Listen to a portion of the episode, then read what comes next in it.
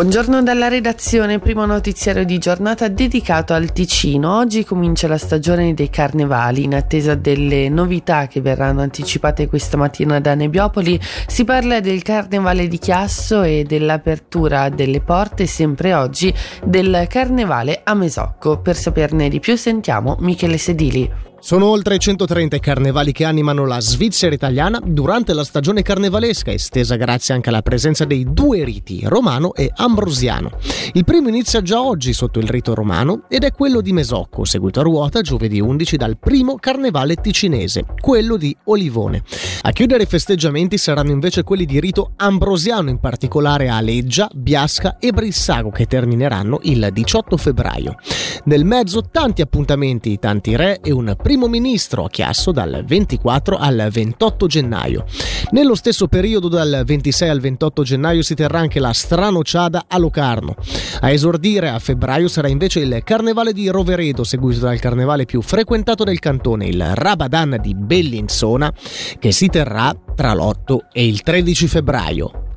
Nell'ambito della rimodulazione dei servizi pediatrici, l'ente ospedaliero cantonale ricorda che da ieri i pronto soccorso pediatrici degli ospedali di Locarno e Mendrisio sono operativi tra le 8 del mattino e le 22. Per sapere come comportarsi in caso di bisogno sentiamo Flavio Pasinelli. Alla luce della riorganizzazione, eventuali pazienti pediatrici che necessitassero del pronto soccorso durante gli orari notturni dovranno presentarsi nelle sedi dell'ospedale San Giovanni di Bellinzona e dell'ospedale civico di Lugano.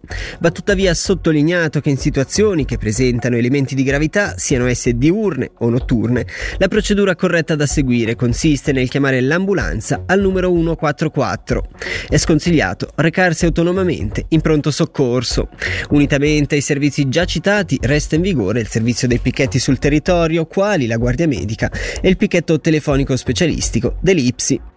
Chiusa un'edizione si guarda già alla prossima, il caso di Winterland Locarno che dopo aver chiuso il sipario questo weekend traccia già la linea da seguire in futuro. Dopo aver coinvolto i commercianti e i ristoratori con buoni risultati, la presidente di Gastro e Commercio Locarno, Catherine Canalga, auspica ulteriori miglioramenti.